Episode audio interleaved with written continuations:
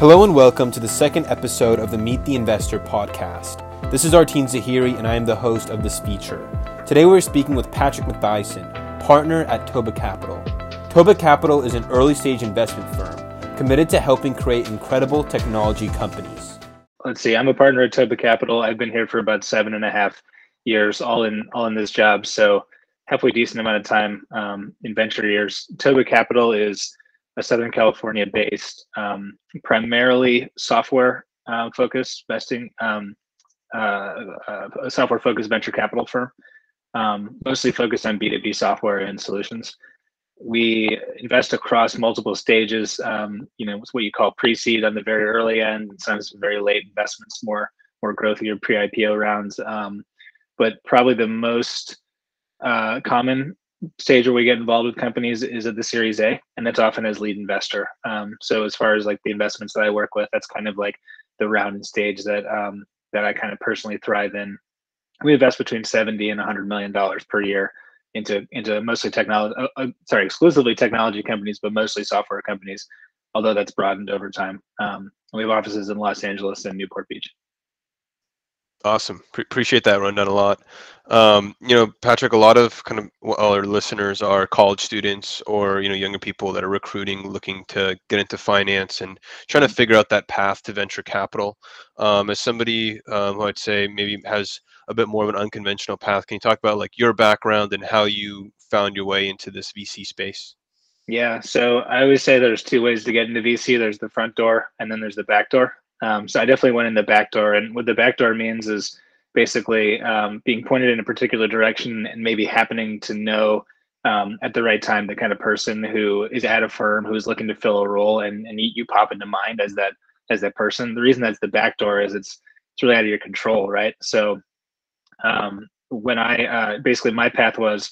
Uh, I went to the University of Michigan for undergrad. I was a business major, kind of fascinated in all things um, you know, business building, business administration, technology, yes, as part of that, um, but you know, not like a hardcore technologist. Just someone that thought the commerce was really fascinating. Um, organizations are interesting.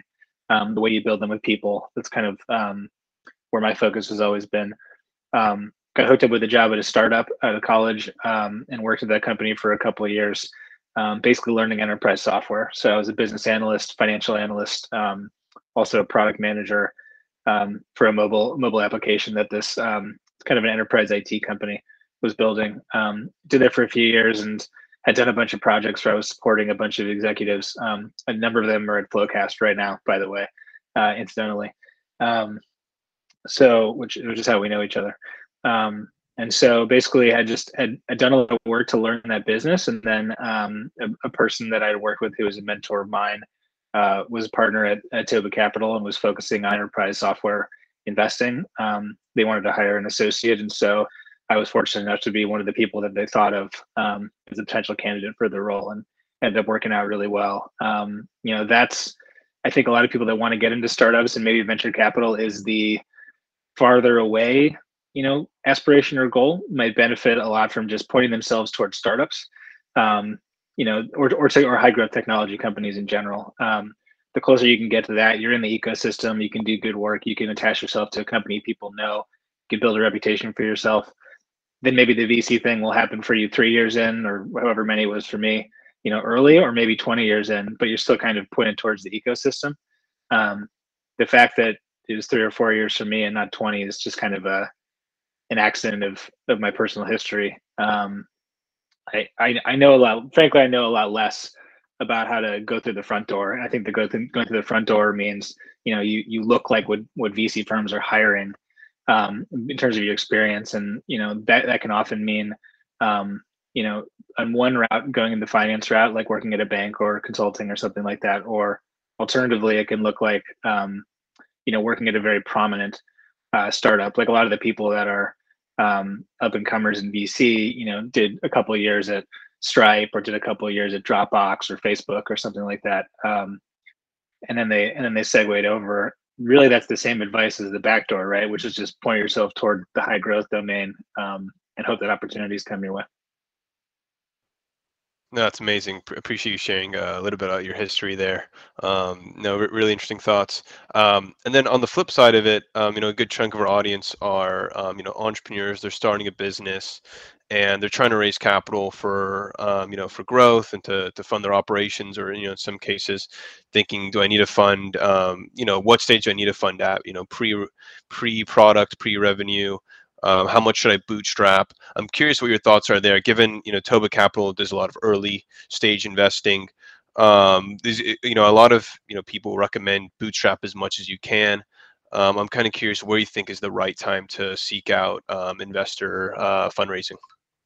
I think that um, it's it's perhaps never too early to be having conversations with people that might fund you down the line. Um, some of our best conversations that we have on the Toba side are people that are just starting their companies or just thinking about starting their companies and, and they'll, they'll say to us hey i want to sanity check. Um, you know I want, I want to sanity check this idea. I want to sanity check like you know this is fundable down the road and i want to see if i can get you kind of excited by it even you know not, not even on a monetary basis right now but just to have you looking over my shoulder um, and potentially you know being helpful whether with money or not in early stages um, you know well in advance of an actual funding round. There's never it's never too early to kind of start doing that. Obviously, you don't want to spend all your time doing that because then you're not building your company. But I think of company building, a lot of it is the art of pulling people into your orbit, and whether it's advisors or whether it's investors, and you know, it's, def- it's most definitely customers and employees. You're you're you're pulling people into your sphere, right? You're gathering you're gathering their attention. Um, you're finding like-minded people who want to support each other. Um, and you know, the best companies really like you know they, they may not even they may bootstrap for years but they might have you know three four five um, you know it could be actual powerhouse investors who haven't even put a dollar in early but are just you know their advisor to the company maybe they're a personal angel. Um, you know if you spend a little time every week working on that that compounds right? And then eventually you just have this like army of people that are that are kind of with you on the on the journey. Um, so that's how i would think about that. I think the actual question of like when do you raise? How far developed is the company when you actually put that funding round together that's a continuum, right? The longer you wait, hopefully the better you're doing, the more valuable your company is, you perhaps get better terms on your on your fundraising, but then you have to wait longer to get external capital, right? So I, I think that that question tends to be secondary to have you found people that buy into the mission? Um, if you're continually pulling people into your orbit who buy into the mission, then you will have capital waiting to follow you, especially in a market like right now. Yeah, and, and the beauty of that is having the conversations early also allows you to like iterate on your idea at a very early stage. Uh, you know, like you mentioned, like giving a quick sanity check to somebody you know um, in the investor kind of community, um, and then networking from there, hearing their feedback. Even if you're not looking to take mm-hmm. their money at that time, that feedback is crucial, and then you apply it when the time is right. You reconnect and go from there. Right, and by the way, something that happens all the time is so if you're, for example, um, sorry, I got to turn off notifications. If you're, for example, um, you know, you're early on the path and you're running into VCs who basically say, Hey, I'm a series B VC, I'm a series A VC. You're way early for me, but I'll take a meeting for you with you. I'll get, I'll get to know you. You know, maybe I can support you in different ways in the shorter term. Um, this has happened to me on the VC side. You go into that thinking like, you know, there's no way this is going to be in our sweet spot for years and then you get to know this founder and this has happened to me a couple times and you're just like wow you know this person is quite bright and quite compelling and they're executing fabulously. Okay maybe we'll break our rule you know maybe we're series a investors but maybe we'll actually participate in the seed round or put together the seed round for you. It's it's almost impossible to do that in the middle of a process. Like if you go to a, a vc and you're like you go to a series b vc and you try to get them to do your seed round and you say hey we're trying to close a round in three weeks they'll never do that. But if you but if you basically say hey we got 12 months to get to know each other you know maybe they break all their rules because they're so captivated by you. Yeah it's a great story great story to share. Um, no really cool. Um, and um, you know patrick one question i've wanted to ask you because uh, obviously we, we know each other um, you're a board member at FloQast one of the portfolio companies of toba capital. Um, i obviously work at FloQast today which is how we got connected. Um, but I, you know, putting that bias aside, I have to ask you, um, of all the, you know, companies, you know, you've obviously invested in a lot of companies. You're on the board of multiple. Uh, which is your favorite portfolio company? Uh, there is no favorite, but what I can tell you right now is that FloQast might be the company in the whole portfolio that's executing best right now, um, and is just like, uh, you know, quarter over quarter trumping um, you know the the plan entering the year, the expectations for how we thought we would we would do. I mean, every quarter is a big is a big beat. You're pulling better, better team members in. Um, every time I talk to Mike uh, Whitmire, he's more and more relaxed, uh, which is a change. Um, and so the uh, you know it, it's uh, you know they're they're all my favorite. Um, but FloQast is having a, a year right now for sure. Yeah, and absolutely. Every time I ask um, like a VC investor, "What's your favorite portfolio company?" they say, "Oh, that's like that's like asking someone like who's your favorite like kid." Um, but you know, like working internally, I feel like there are some that you know are are on a stronger path to success than others. Um, or, or at least in a particular time, right? I mean, the yeah. funny thing, the funny thing about companies, uh, I always think like at least from the investor standpoint, when you're invested in multiple companies, you get this opportunity to sort of see their paths in parallel, right? And sometimes the ones that come out the gate fastest aren't the ones you finish the fastest. It reminds me a lot of if you go to like a like a, a baseball game, you know, they do like the hot dog and like the bratwurst and the Polish sausage will like run around the field or whatever. And it's like the one, you know, you never know who's going to pull ahead at the end. It's kind of like that in VC. I've been doing this for more than seven years. Like the companies that exploded on the scene fastest, a lot of them burned out early. And then you have other companies like FloQast, which maybe, um, you know, wasn't like in, in year one, you know, putting up record numbers, but just got better and better by the year and just compounded over time. And now is just flying. And that's a lot of fun. That's a lot of fun in this job. Yeah, absolutely. And it's like a, a two-sided thing. Like you always hear the story of like, um, you know, the the investment that got away. Like you were presented this opportunity to participate in a round, and you know you felt like it wasn't the right time, and then you're kind of kicking yourself later because you see that you know company propelling. Um, you know, you hear all, like all these stories of you know famous um, companies that like uh, you know went on Shark Tank but didn't get the deal, but then ended up you know growing substantially. Um, and then I guess you know within that within that kind of context, has there ever been a, a, company that you've come across that you guys kind of passed on for whatever reason that you know looking back you kind of regret and wish you participated? Um, so right when I was joining Toba, a really good friend of mine became either the first or second non-technical hire at Zoom, and he brought it. You know, this was like I think before they had raised any money, and he brought it up to me. Um, you know, th- this wasn't the CEO bringing it up to me uh, but it was my friend like, hey, should you talk to this guy? And I was brand new at Toba and basically couldn't tell a good company from a bad. And I knew we had a couple other, you know, um, teleconference or web conference similar investments in the portfolio. And I think my response was like, eh, it's just, you know, too close. Eh, I don't know if it's interesting, blah, blah, blah. Um, you know, that would have been like a grand slam mega. Um, I'd probably be retired by now.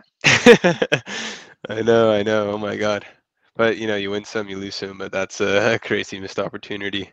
Um, yeah. yeah, I mean, it's it's one of those things. Um, I guess I guess a follow up question to be with, with that would be um, when you're looking at a company, um, and it's and let's say like at such early stage, especially you know you guys again like you're you know a Series A investor. Um, I guess what kind of metrics do you look at um, to to kind of identify if this is one that you guys are gonna you know fit your investment philosophy or not? It really depends on stage, right? So like uh, like in that situation, I mean, this is this is what's tough is there's there's quantitative measures and there's qualitative, right? And so like you know, it takes a while to figure out what what you're doing in VC, and even after many years, you might still kind of be behind the curve on what the right things are. So there's a whole plethora of of things. I mean, if you're talking about a mid-stage SaaS company, I mean, there's a whole you know Google any SaaS metrics worksheet. You know, there's you know there's the growth rate, there's revenue, there's revenue growth persistence, um, there's net revenue retention. Um, you know, there's CAC payback, there's LTV to CAC. There's those things. All things are somewhat commoditized at this point. Um, if you're talking really early stage, a lot of it um, is founder attributes, right? Is just um, is is just basically you know is this team portraying you know and every every team is different, but do they have some sort of edge that you can perceive and you know hey this company is gonna overcome the odds and really build something pretty terrific here. Um, you know, uh, coming up against big incumbents and you know without without money and without attention and you know this is the kind of team that can kind of team that can do that um, and is the kind of team that can execute.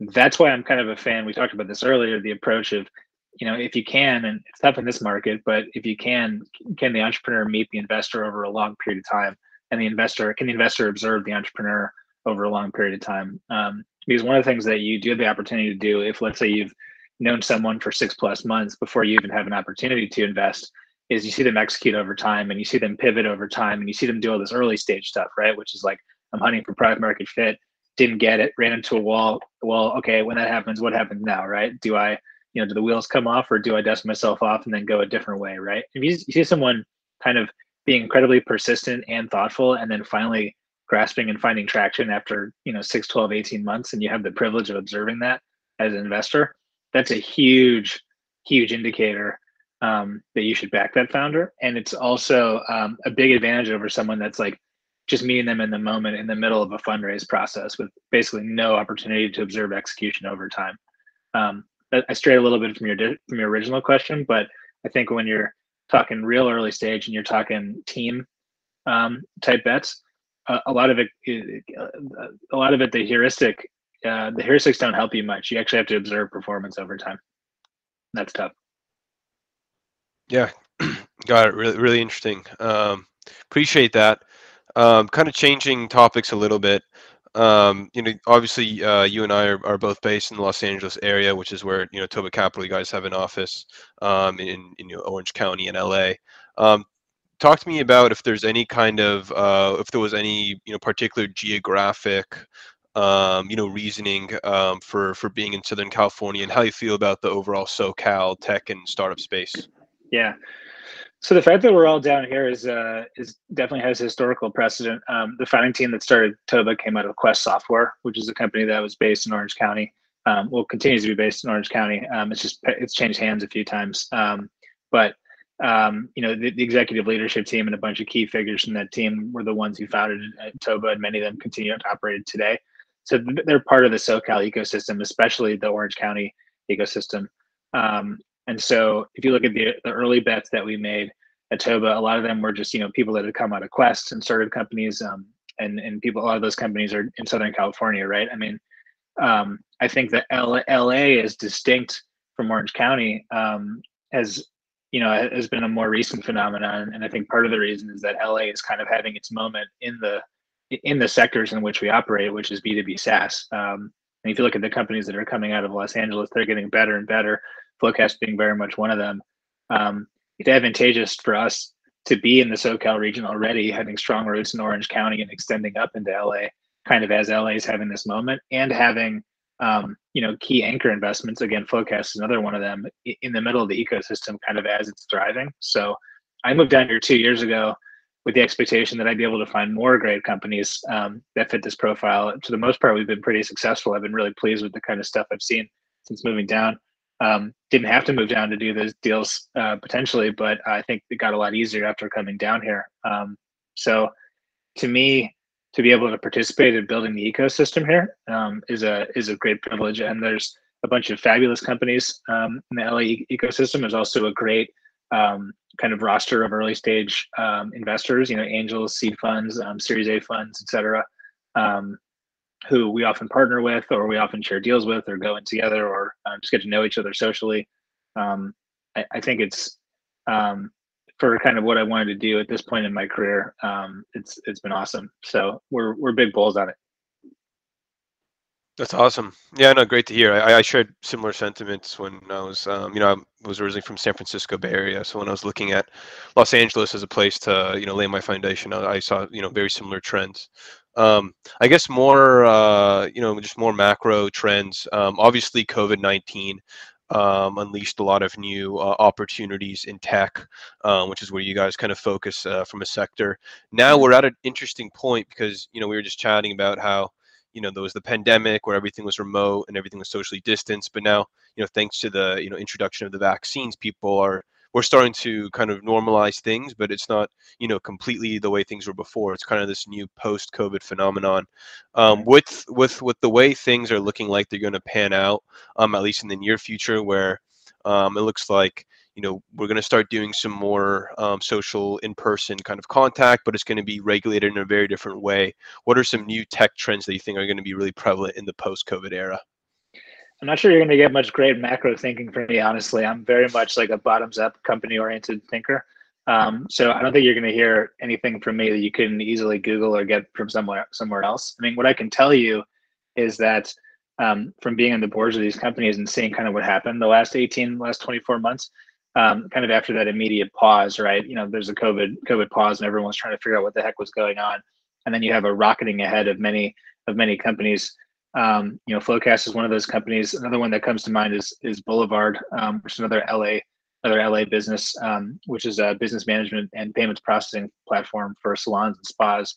Um, you know, th- th- that was a company that uh, its entire industry was uh, its entire clientele was shut down for six months of the pandemic, and they still tripled uh, in client count last year. You know, why did that happen? Because um, many businesses that they serve use that opportunity as afforded by the pandemic to upgrade their infrastructure and modernize. Right. So I think it's why you see all these SaaS companies. I mean, Toast is another great example of this. Toast had a great pause. You know, they had a big layoff kind of as the entire restaurant sector shut down.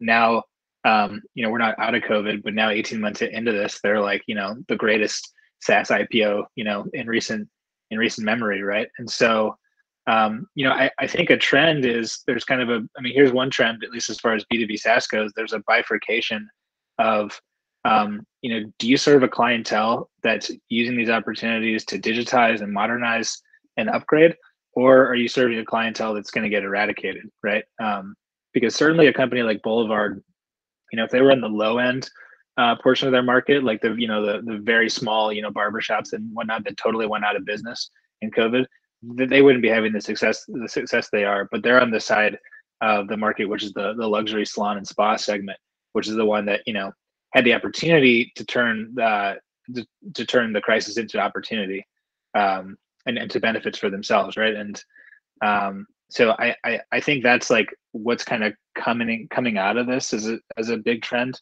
is just um, you know the the winners became more winners and a lot of the losers went extinct right um, but if you're serving if, if you're serving a clientele that's going to be robust to shocks like this you're in really good shape Amazing, amazing. Uh, appreciate those thoughts. And I guess um, you know, coming up on time, one of the I guess well, last, last kind of question I have here is um, you know when when you guys are trying to invest in a company what are you doing to make yourself attractive? Because there's so many different vc firms out there so many different investment firms there's a lot of competition um, and when you're having these conversations with you know companies that you guys want to get into um, are you guys kind of pointing towards, you know, IRR, you know, some previous exits, successful case studies? Are you looking at, you know, being able to offer them specific um, sector industry expertise or partnerships? I guess my question is, uh, why Toba Capital from the startup's point of view?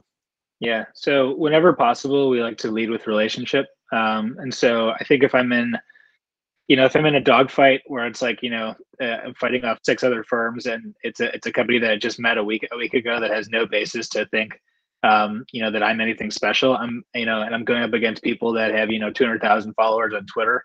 I'm potentially not in the right fight. You know what I mean? So I I, I want to be in the want to be in the opportunities where we, we, we can we can offer is is sort of a relationship and trust built over time. And if, if, if possible via the kind of arrangement we talked about before where we've gotten to know each other over a while um, and, and can actually point to an ability to to work together in a productive way over you know if you, if you sign up to work for with a company invest in them you join the board for example you might be on the board for seven to nine years or something like that or maybe even longer right? So um, I, I always counsel entrepreneurs to think really carefully about what you're what you're doing there. And so um, if we can make that work, it's it's awesome. I think another attribute of Toba that's pretty awesome is um, Toba has this evergreen fund structure, and the way that works is that basically, um, you know, a typical fund will raise a bunch of capital and will have 10 years to deploy it, and then also to receive all the returns from it. That can sometimes cause distortions at companies because if, for example, you're a company that's eight years in that journey, you haven't exited yet, you might be getting pressure from your VC to get, you know, to sell that company. Um, that's not that's not always the case. And some VC firms are changing to adjust to that. Um, but you know th- that is a frequent thing that comes up. You know, Toba doesn't have that incentive. Toba's incentive is to be investing in compounders and be with them for a very very long time. Again, back to FloQast, we invested in FloQast eight years ago.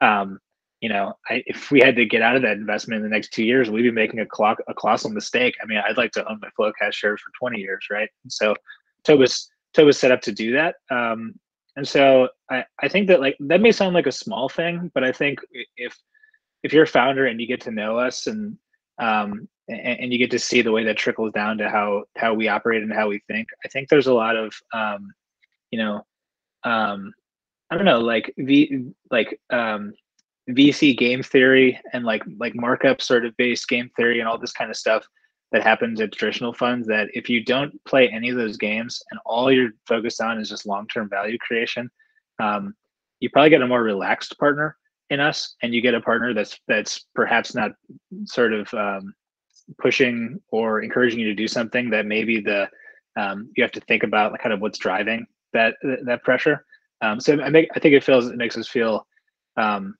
hopefully as aligned with the founders as, as possible. And I think what's I think what's good about this is that if you if you lead with relationship and you lead with you know I'm gonna I'm gonna be this al- this this alignment in the situation with you as a founder, you actually can get into a situation where you are the preferred partner in deals even where you don't know a whole lot about the space. Um, where you're sort of like, you know, but perhaps they can go with another uh, venture capital firm that's really focused on a certain market. and just has all this institutional knowledge about how I'm making something up, but like the veterinary space works or something or something like that.